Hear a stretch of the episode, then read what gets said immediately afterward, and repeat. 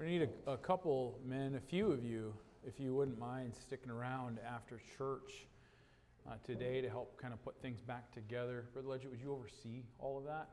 So I need about three guys who would be willing to help with that. One, two, three, thank you. Four. All of you see Brother Legit, please, and we'll get things put back together. One person said, Hey, Pastor, uh, just my opinion here, but I think we should just leave it like this. And, and the reason was because it forces everybody to sit in a different place and sit next to somebody they don't even necessarily like and or know and uh, and it's a good change. And I thought I thought to myself well I'm all for that but we've had two weeks for people to do that so let's put it back to the way it was. That makes me more more comfortable. And like you can still sit next to somebody. You can still sit in a different place. Uh, you just have to make yourself do that. So uh, I know that the pews get grooved in to your shape, you know, and you have to have your spot, which is okay as long as you don't as long as you don't let it overtake you and you go to sleep on Sunday afternoon, right? Thank you guys for uh, volunteering to do that, and uh, we'll give a little time for fellowship or whatever afterwards, and then kind of you can kick people out after that, okay? And then don't forget to sign that card, birthday card for Soraya, please. Uh, speaking of which, there's some things we've been praying about. You remember Ahmed, me mentioning that, that he was going to be going, find his wife and his sister, and then be reunited with them and bring them back. Heard from Brother Noah this morning that uh, he made it into the country and he is with his wife and his sister, and in about two weeks they're going to be working their way back. And so, praise the Lord for answered prayer, number one. And then, number two, let's pray to that end that uh, there would not be those complications. Okay? Just wanted to share that with you, and prayerfully that's a blessing to you. The Lord is answering prayers in a very specific way, and so we praise Him for that. Take your Bible and turn to Matthew chapter 13, please. Matthew chapter 13. I want to draw your attention to verse 24. We're going to read verses 24 to 30, and then we're going to skip down to verse 36 through verse 43. The title of the message this afternoon is Are You Wheat or Tares? Are you wheat or tares? Look at verse 24 with me of Matthew chapter 13. Another parable put he forth unto them, saying, The kingdom of heaven is likened unto a man which sowed good seed in his field. But while men slept, his enemy came and sowed tares among the wheat and went his way. But when the blade sprung up and brought forth fruit, then appeared the tares also. So the servants of the householder came and said unto him, Sir, didst thou uh, sow good seed in thy field? From whence then hath it tares? And he said unto them, An enemy hath done this. The servants said unto him, Wilt thou then that we go and gather them up?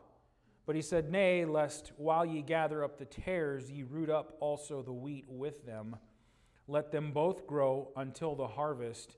And in the time of the harvest, I will say to the reapers, Gather ye together first the tares, and bind them in bundles to burn them, but gather the wheat into my barn. Skip down to verse 36.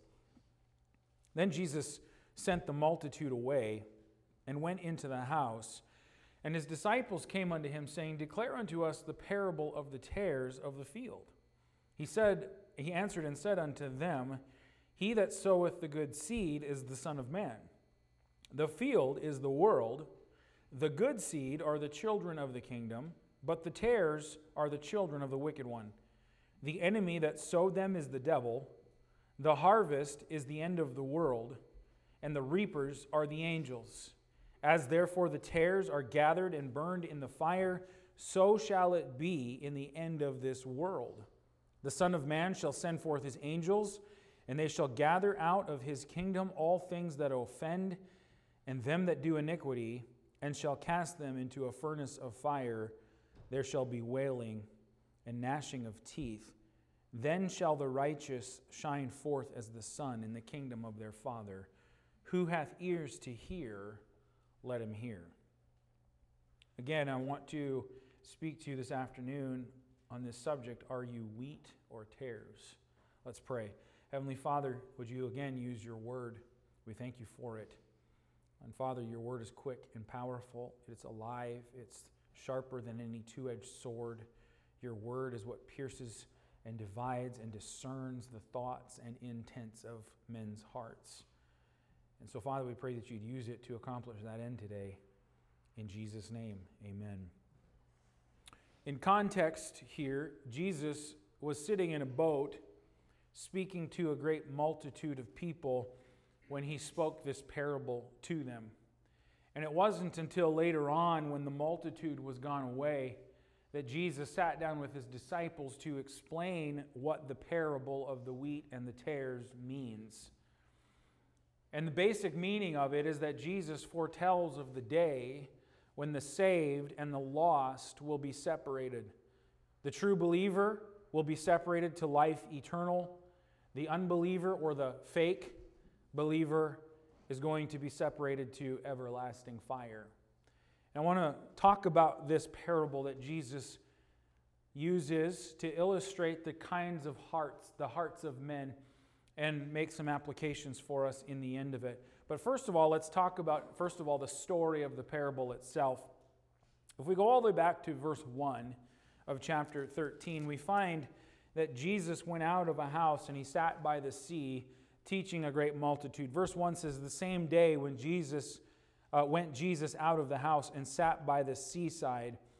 In verses 2 and 3, we find that a great multitude gathered, and so Jesus begins to teach them out of a ship. Verse 2 And great multitudes were gathered together unto him, so that he went into a ship and sat, and the whole multitude stood on the shore.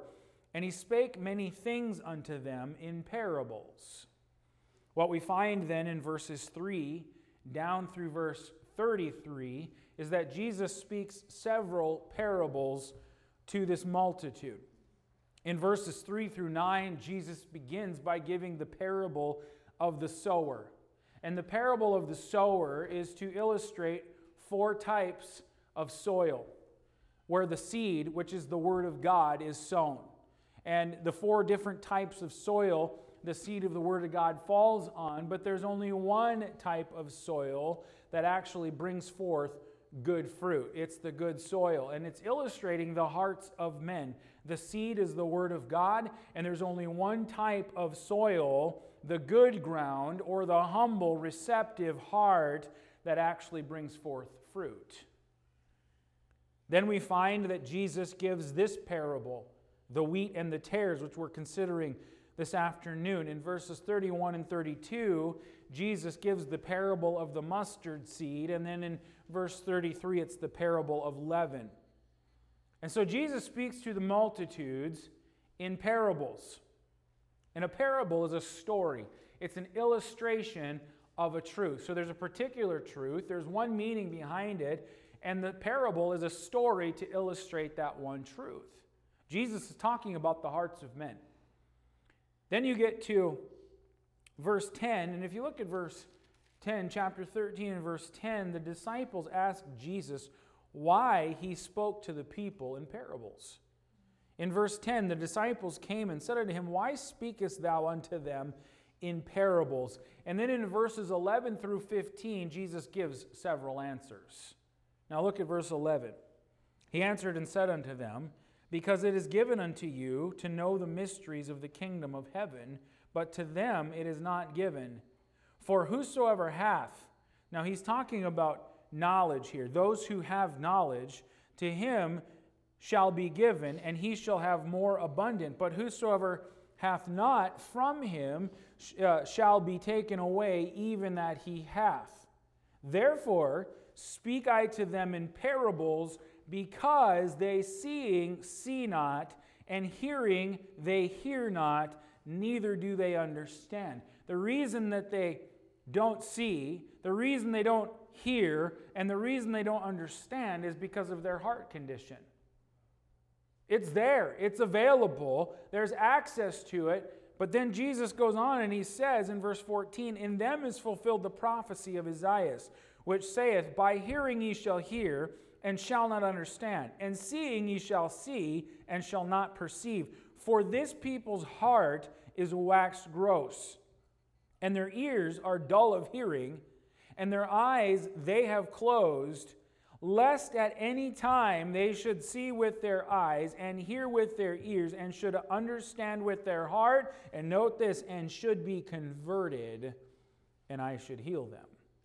So Jesus gives several answers to the question of why do you speak to them in parables? First of all, Jesus shows the disciples what everybody has in common here. Everybody has in common that we can all see, we can all hear. And what he's referring to is that everybody here has access to the truth. Everybody here can hear it. Everybody here can have, has the opportunity to understand it and to see it. Everybody has access to the truth. But then he goes on to show the contrast between the saved and the unsaved. He says, Not everybody understands it, though. And not only do they not understand it, they don't even want to. They have access to it, but they don't want to understand it. In other words, what he's saying is there are among you people who act spiritual, who look spiritual, who participate in the spiritual things, but they're not really saved people. He says of these people in verse 15 that these people's heart is waxed gross.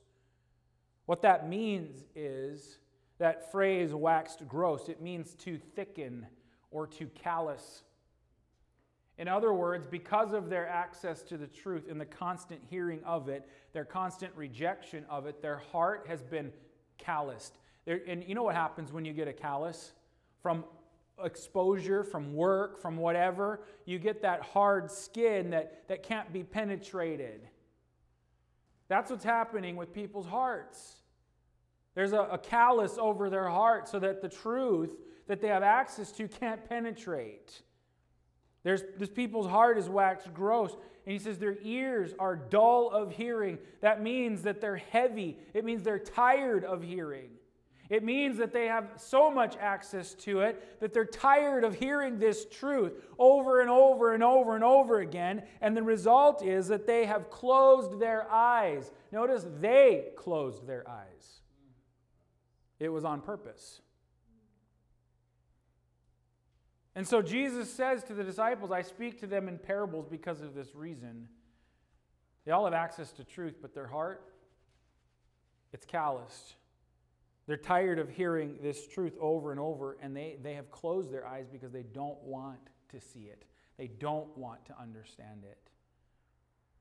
And so, to illustrate this mix of people, Jesus goes on to give this parable then of the wheat and the tares growing together. Again, in verse 24 of our text, another parable put he forth unto them, saying, The kingdom of heaven is likened unto a man which sowed good seed in his field. But while men slept, his enemy came and sowed tares among the wheat and went his way. And then Jesus says in verse 30 to those who ask the master, Should we go and gather up the tares and root them out? In verse 29, he says, Nay, lest while ye gather up the tares, ye root up also the wheat with them he says, Let them both grow together until the harvest. And in the time of the harvest, I will say to the reapers, Gather ye together first the tares, and bind them in bundles, and burn them, but gather the wheat into my barn. Jesus says, Let them both grow together until the time of the harvest. And what that tells us is that there is coming a day of reaping. And in that day of reaping, the tares will be exposed for what they are and be cast into the fire. So I ask the question again as we begin Are you wheat or are you tares? Then we get down to verse 36 and we find the interpretation of the parable. Verse 36 tells us that Jesus sent the multitude away and went into the house, and his disciples came unto him, saying, Declare unto us the parable of the tares of the field. He answered and said unto them, verse 37, He that soweth the good seed is the Son of Man. So the sower of the good seed is Jesus Christ. Verse 38 says that the field that he sowed in is the world. The field is the world. And then he says, the good seed are the children of the kingdom. Those are truly saved people, but the tares are the children of the wicked one. So the good seed is the children of the kingdom. That's the saved. The tares are the children of the wicked one. That's the unsaved. Now look at verse 39. The enemy that sowed them is the devil. So the enemy who sowed those tares is the devil. You get down to verse 39 and you find, or the rest of verse 39, you find that the harvest is the end of the world. And the reapers are the angels. And then in verses 40 to 42, we find what happens to the tares. As therefore the tares are gathered and burned in the fire, so shall it be in the end of this world. The Son of Man shall send forth his angels and they shall gather out of his kingdom all things that offend, and them which do iniquity, and shall cast them into a furnace of fire. There shall be wailing and gnashing of teeth. And then verse 43 tells us that the wheat are the righteous who will be with their Father. And so that is the interpretation of the parable. And I think we get the whole picture here of what Jesus is talking about and he's describing the hearts of men. And so I want to spend the rest of our time, and I won't keep you very long this afternoon. I want to spend the rest of our time on the applications to this parable. What are some of the applications to the parable? Again, a parable is an illustration of a central truth. The first application that we can make is, is that Satan, first of all, opposes the work of God.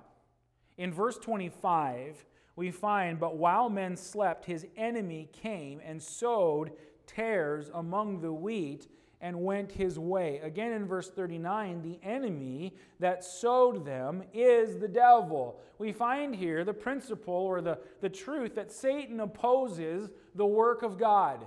He's the enemy of God, and he always opposes the work of God. And while God would have all men to be saved, the devil would have all men to remain in their lost condition. And the reason for that is because he wants men to experience the wrath of God that he's going to experience in the lake of fire. 2 Peter 3 9 is that God wants all men to be saved. He's not willing or wanting that any should perish, but that all should come to repentance. Satan opposes that work of God. There's a reason why, when a New Testament church is, is, is, is, is starting to uh, uh, try to be obedient to the commands of Christ and to preach the gospel to every creature, and, and the work of God is, is, is starting, there's a reason why the devil comes also and tries to upset and, and, and root out or, or defeat the work of God. Because he opposes the work of God. Satan knows that he has a short season to work, and so he is actively deceiving and blinding the hearts of men to the glorious gospel of Jesus Christ. Look at 2 Corinthians chapter 4 with me. Just hold your place here. Look at 2 Corinthians chapter 4. In verse 3. The Bible says, But if our gospel be hid, it is hid to them that are lost, in whom the God of this world hath blinded the minds of them that which believe not, lest the light of the glorious gospel of Christ, who is the image of God, should shine un, unto them. Why has Satan blinded the minds of those in this world? Lest the light of the glorious gospel should shine in unto them. The reason he's blinded the hearts of men is so that they cannot see with their eyes and understand with their heart their true heart condition before God and ultimately be saved. That is the reason he's blinded their hearts. Satan actively is working to deceive and to blind the hearts of men. He does that through many means, one of which is religion. He uses religion as a tool, as a means to blind the hearts of men to their true heart condition. This is why people want to be parts of churches that where they feel good and so on because it doesn't convict them of their sin which is what they need so they can understand their heart condition. So let's entertain the masses. Let's let's give them something that entertains them and makes them feel good. That's the devil actively working to deceive the hearts of men. When does he deceive the hearts of men? Well, we find also in verse 25, if you go back to our text in verse 25, that he works to deceive while God's people sleep. Verse 25 says, But while men slept, his enemy came and sowed tares among the wheat and went his way. He works while God's people sleep. This is why, listen, we, we, need to, we need to awake to righteousness. Now it's high time to awake out of our sleep as God's people because, because souls of men hang in the balance. 1 Peter 5 in verse 8 uh, encourages us and admonishes us to be sober and to be vigilant, not sleeping. Why? Because your adversary, the devil, who is as a roaring lion, walketh about seeking whom he may devour. We need to be awake and alert. Look at Ephesians chapter 4 with me. Ephesians chapter 4.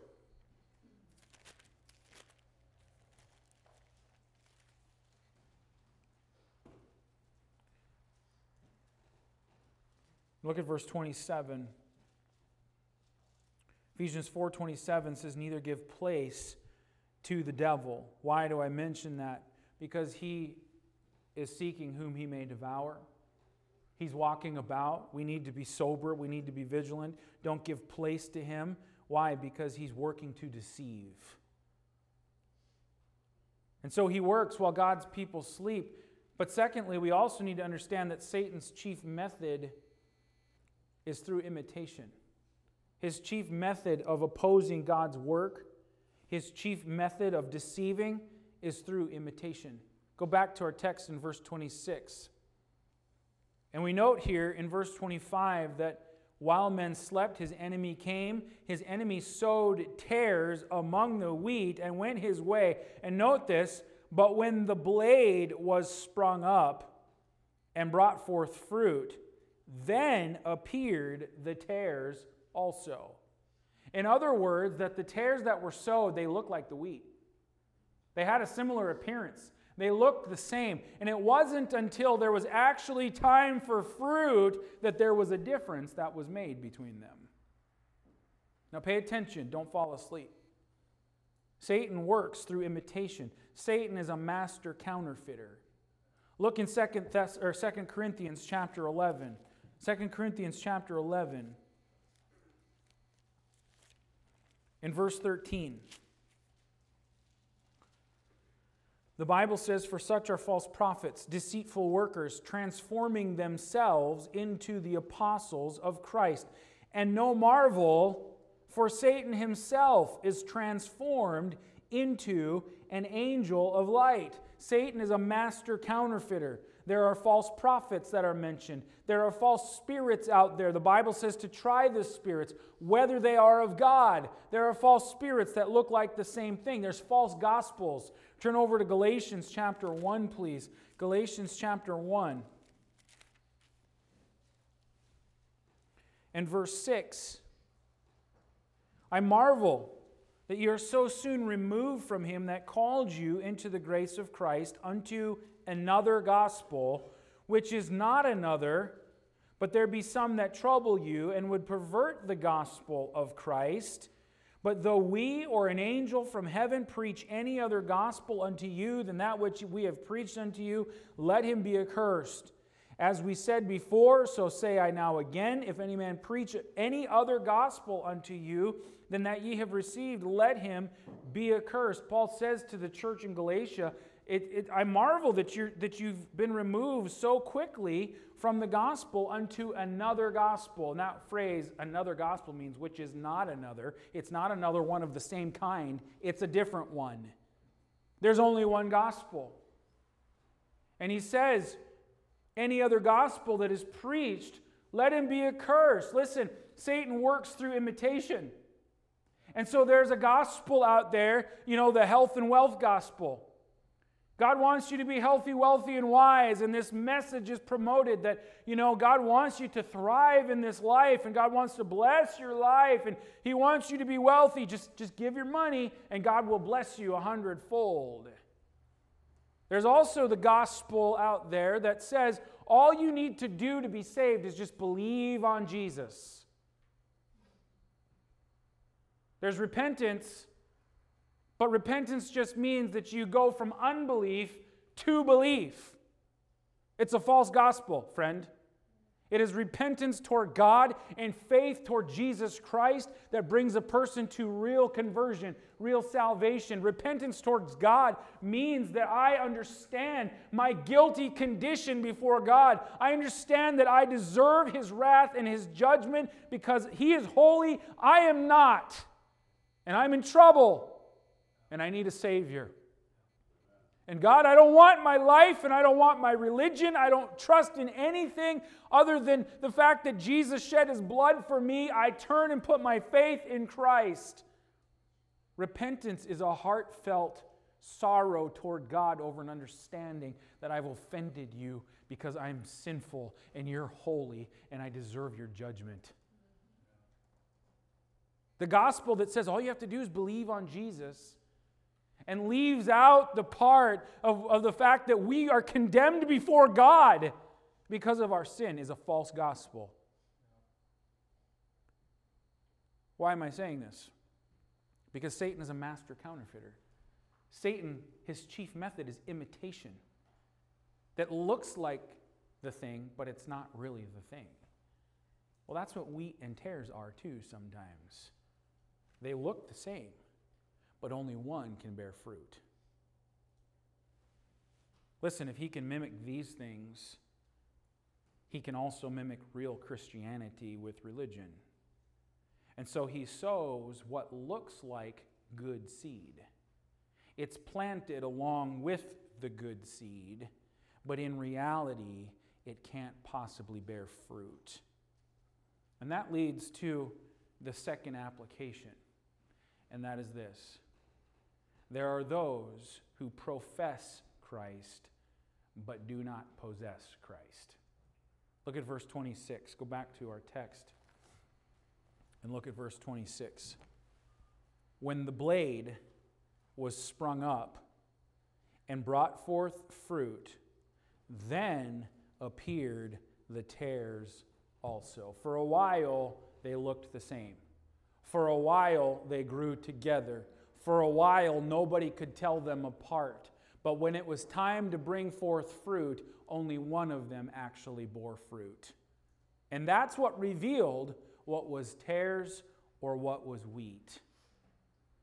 And so the application is there are those who profess Christ but do not possess Christ. Listen, even in good Bible believing Baptist churches, they can have wheat among the tares. Jesus said in verse 30, Let them both grow together until the harvest. They're in the same field. They're in the same place. They're growing together. When the servant said, Should we go and gather up the tares? Jesus, the, the, the master said, No, let them grow together because if you go and you try to root out all the tares, you're going to cause damage and you're going to take some wheat too. I got this covered. I'll care for it. Even in good Bible believing Baptist churches, we can have wheat among tares. There can be, quote, Christians professing to be saved, acting as if they're saved outwardly, but they're not truly saved because they don't bear fruit. You know what? There are many things that can be imitated in the Christian life. But genuine fruit cannot be imitated. According to verse 26, it was when the fruit came. That's what separated them. Only one could bear fruit. It can look the same, it could have the same stalk, it could have the same leaves, but only one is going to actually bear, for, bear fruit. There's a whole lot of things that can be imitated in the Christian life, but genuine fruit cannot be imitated. And this is when the tares are made known that they are actually barren and not genuine. So let's talk about for a minute what are some things that people look to in order to convince themselves or others that they're really saved, that they're wheat and not tares. There's a lot of things that people imitate or look to to try to te- convince themselves that they're truly saved. Like, for example, having a profession of faith. There's a lot of people who say, because I have a profession of faith, that is what they look to as evidence of the fact that they're really saved. Well, back in such and such a day, you know, I prayed the prayer and, and I asked God to save me, and, and, and so that's when I was saved. I have a profession. Or some other story of how it came about. I have a profession that I'm saved. I'm saved. And maybe all the while they have some doubts in their heart, but they keep going back to that profession. Well, let me show you something in Titus chapter 1. Titus chapter 1.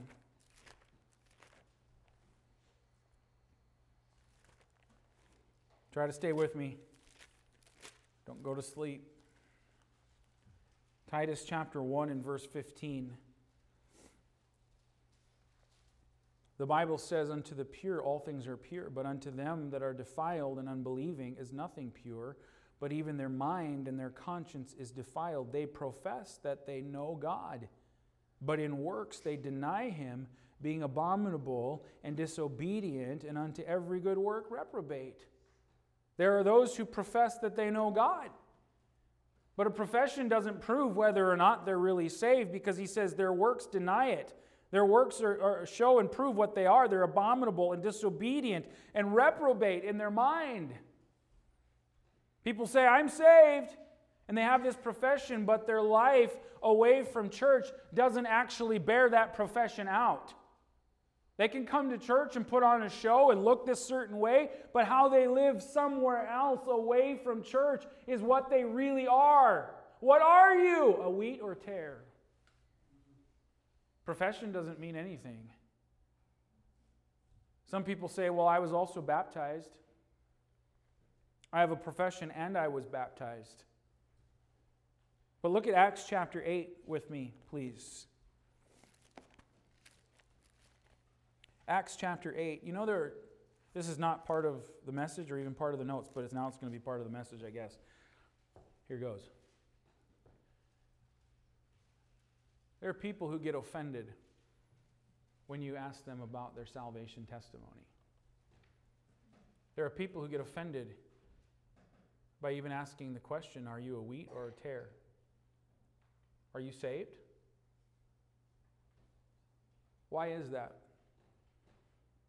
If people, someone asks me, Are you saved? I say, Yes, I'm absolutely saved. I know I am.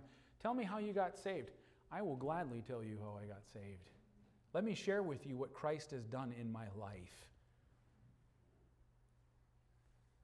But for people to be offended or to have a little bit of an attitude, how dare you question my salvation? I'm not questioning anybody's salvation, I'm asking a question. The Word of God is what discerns the thoughts and intents of a person's heart. That wasn't a part of the message, but I guess it is now. Acts chapter 8, verse 9, look at it. Some people say, I was baptized. Acts 8, verse 9. And there was a certain man called Simon, which before time in the same city used sorcery and bewitched the people of Samaria, giving out that he himself was some great one to whom they all gave heed from the least to the greatest, saying, This man is the great power of God. And to him they gave regard, or had regard, because that of a long time he had bewitched them with sorceries. But when they believed Philip preaching the things concerning the kingdom of God and the name of Jesus Christ, they were baptized, both men and women. All right, so here's this guy who has control over people and he has power over these people, and they gave great regard to these people. Uh, to, the people gave great regard to him that he's the great power of God and so on, and he had bewitched them with sorceries. But here comes Philip, and he's preaching the things concerning the kingdom of God and preaching Jesus Christ. And all of a sudden, the people believe the, the message and they get saved and they're baptized, both men and women. Then you get to verse 13. Then Simon himself believed also, and when he was baptized, he continued with Philip and wondered, beholding the miracles and the signs which were done. Now, when the apostles which were at Jerusalem heard that Samaria had received the word of God, they sent unto them Peter and John who, when they were come down, prayed for them that they might receive the Holy Ghost, for as yet he was fallen upon none of them. Only they were baptized in the name of the Lord Jesus. Then laid they their hands on them, and they received the Holy Ghost. And when Simon saw that through laying on of the apostles' hands the Holy Ghost was given, he offered them money, saying, Give me also this power, that on whomsoever I lay hands, I may, uh, and he may receive the Holy Ghost.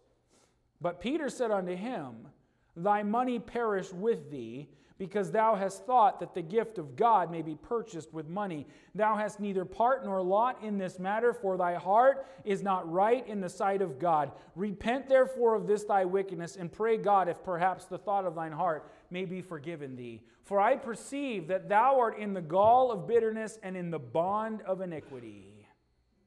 Then answered Simon and said, Pray ye to the Lord for me, that none of these things which ye have spoken come upon me. And they, when they had testified, preached the word of the Lord, returned to Jerusalem, and preached the gospel in these other places. I read that to point out this. Obviously, baptism clearly has nothing to do with salvation. Here was a man who believed and who was baptized, but in the end, Peter said, I perceive that thou art in the gall of bitterness and in the bond of iniquity. Repent of your wickedness. Lots of people have professions. Lots of people are baptized. None of those things prove whether or not a person is really saved. Some people say, Well, I'm a member of a good church. And I have spiritual activity in my life. I serve in ministries. I sing in the choir. I teach a Sunday school class. I do these other things. Surely that means that I am saved, that I have real spiritual life because of all the spiritual activity. Well, let me point you to Acts chapter 1. Acts chapter 1.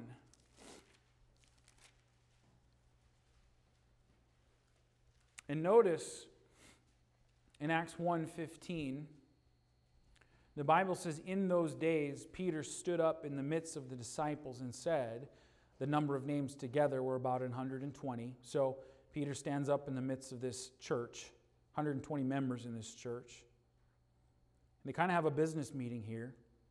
And he says, "Men and brethren, this scripture must needs be have been fulfilled, which the Holy Ghost by the mouth of David spake before concerning Judas, which was guide to them that took Jesus.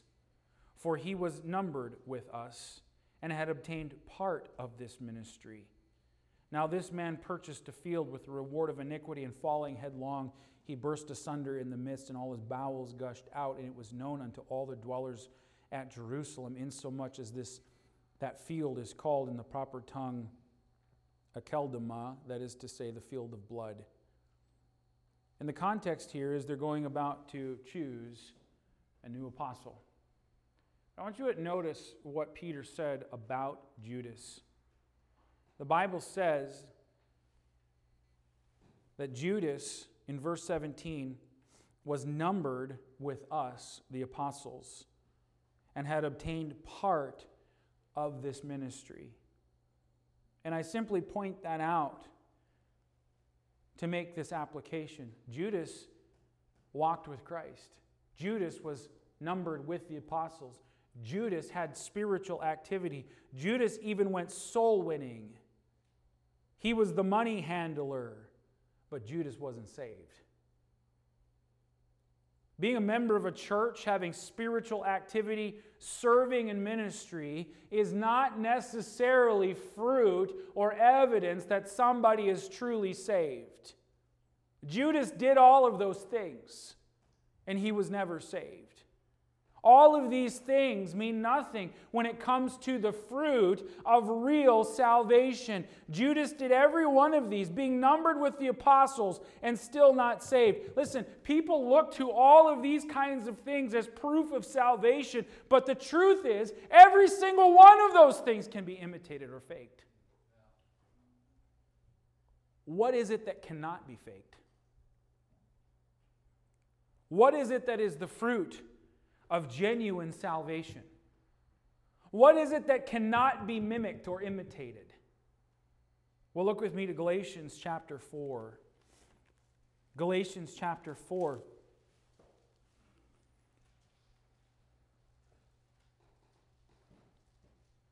In verse 4,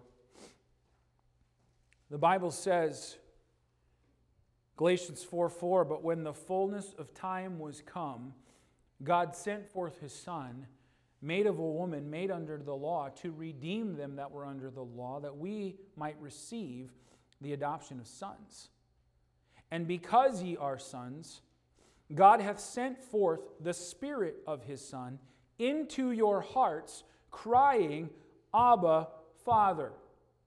Because ye are sons, because you're born again, God has sent forth the Spirit of God into your heart.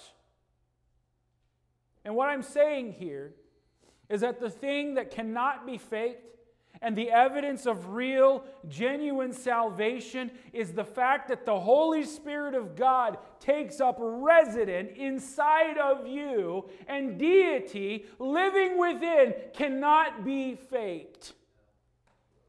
Look at 2 Corinthians chapter 13 with me. It's unmistakable when deity lives within.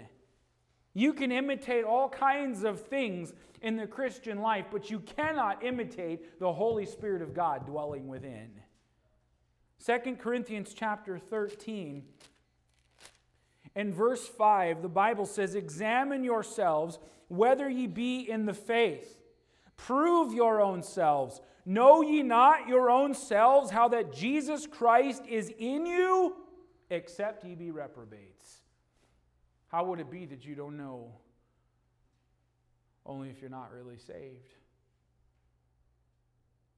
Deity living within is unmistakable. But deity living within is also what begins to make a change in your life. 2 Corinthians 5:17 if any man be in Christ he is a new creature. Old things are passed away behold all things become new. You can say that you're saved till you're blue in the face. You can say, I've got a profession and I've been baptized and I even do some things in the church. You can say those things till you're blue in the face. But what is going to be the real evidence of salvation? That the Holy Spirit of God takes up residence in my heart and bears witness with, with my spirit that I'm truly saved and my whole life is transformed and turned around. That cannot be faked. All things become new say that you're saved, you say you're a Christian, what is the fruit of your life? Show the change, the evidence. James says you can say that you're saved, but I'll show you that I'm saved by all the, the different things that God has done in my life. What I'm saying is, deity living inside is made known by a changed life. If things are the same, you got the same rotten attitude that you've always had, maybe things haven't been made new.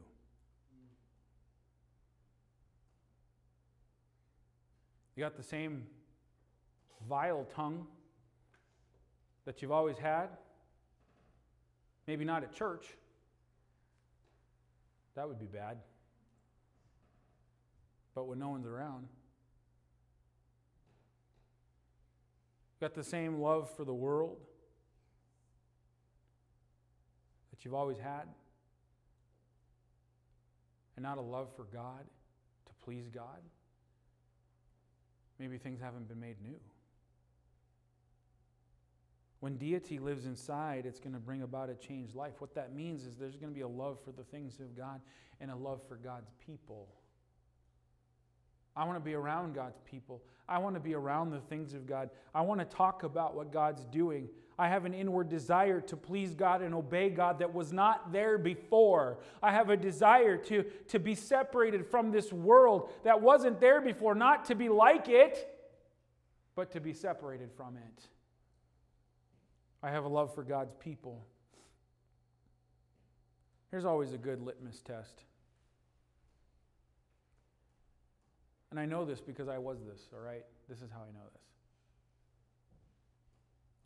You ever get uncomfortable around spiritual people. Like, there's just some people that I don't want to be around them because every time I'm around them, it makes me feel bad. Like, for example, they want to talk about spiritual things all the time. That's not what I want to talk about. And maybe every time I'm around them, they want to get into spiritual conversations and ask me things like, okay, what's God doing in your life? I got nothing to say. And I hate that. It makes me uncomfortable. Or there's a fellowship time, we're sitting around a fire, and somebody says, Hey, let's give some testimonies. What's God doing in your life? Or tell me how you got saved. Tell me your testimony. And all of a sudden, inside, it just starts boiling and turning, and I'm uncomfortable because I know my time is coming, and I've got nothing to say. How do I make this sound spiritual?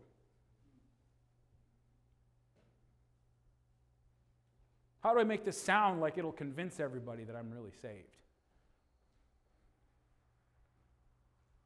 Yeah, I was that. But when the Spirit of God really dwells inside, I got all kinds of things I want to say. Because God's working in my life. And I hate the person I used to be. And I'm so glad He's made me what I am today. And He's changing me into His image. And I can't help but say, Thank you, Lord. And praise Him. Let me brag on God for a little bit.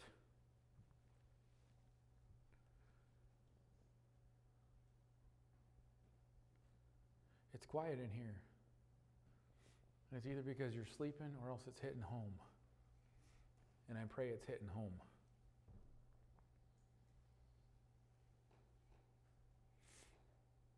Do you love to talk about what God is doing? Are testimony times just this giant bore to you? Or else they make you really nervous? Not when deity dwells within. You're also going to have power over sin in your life because of the power of the Spirit of God.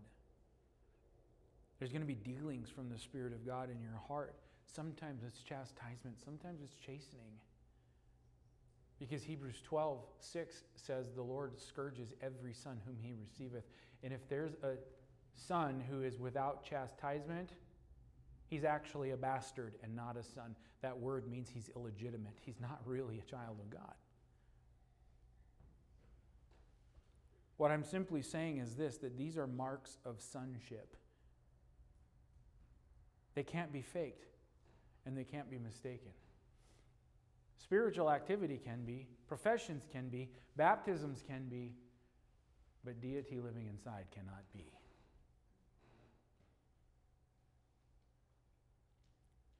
Sadly, in America today, there are Baptist churches that are filled up with a bunch of tares and some wheat. But Jesus says, let them both grow. Don't go trying to root out the ones that are not saved. Because if you go trying to do that, you're going to cause some damage and probably take some wheat with you. There's a day of harvest that's coming. And when the day of harvest comes, the Lord of the harvest, He knows. He knows the difference. And really, the question again comes back to us Are you wheat or are you a tare? Do you truly possess Jesus Christ as your Lord and Savior? Has your life truly changed since you say that you've believed? You say, well, Pastor, I know I'm saved, but I'm burdened for those who may not be. How do we reach those who are actually tares among the wheat? Well, look back to our text in verse 27 again. And I'll close with this. How do we reach those who are tares among the wheat? Verse 27 So the servants of the householder came and said unto him, Sir, didst not thou sow good seed in thy field? From whence then hath it tares? He said unto them, An enemy hath done this. The servants said unto them, Wilt thou then that we should go gather them up? But he said, Nay, lest while ye gather up the tares, ye root up also the wheat with them. Let them both grow together until the harvest. There's a day of reaping that's coming. And the Lord knows the difference. And so maybe it's not really up to us to go and try to root those out. We let the Lord handle that. We let the Lord take care of that. But, but I want you again to go back to 2 Corinthians 13 and verse 5. Here's what we ought to do. Here's what we ought to do. Hebrews 13:5 says, "Examine yourselves whether ye be in the faith.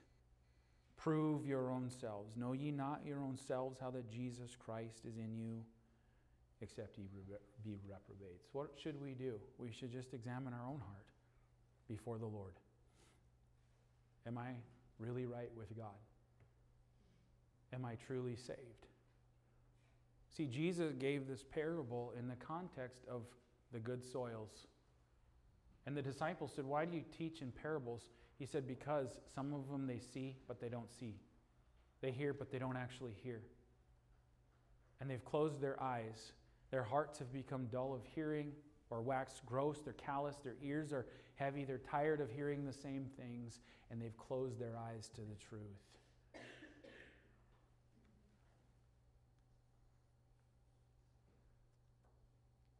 When you examine your own heart, you examine whether or not Jesus Christ is in you. Am I really saved? The heart that is humble before God is the heart that's going to actually see what I really am. And they're going to understand what I really am. And it's going to cause them to run to the Savior. There's a lot of times when people know that they're not saved, who sit in pews like this.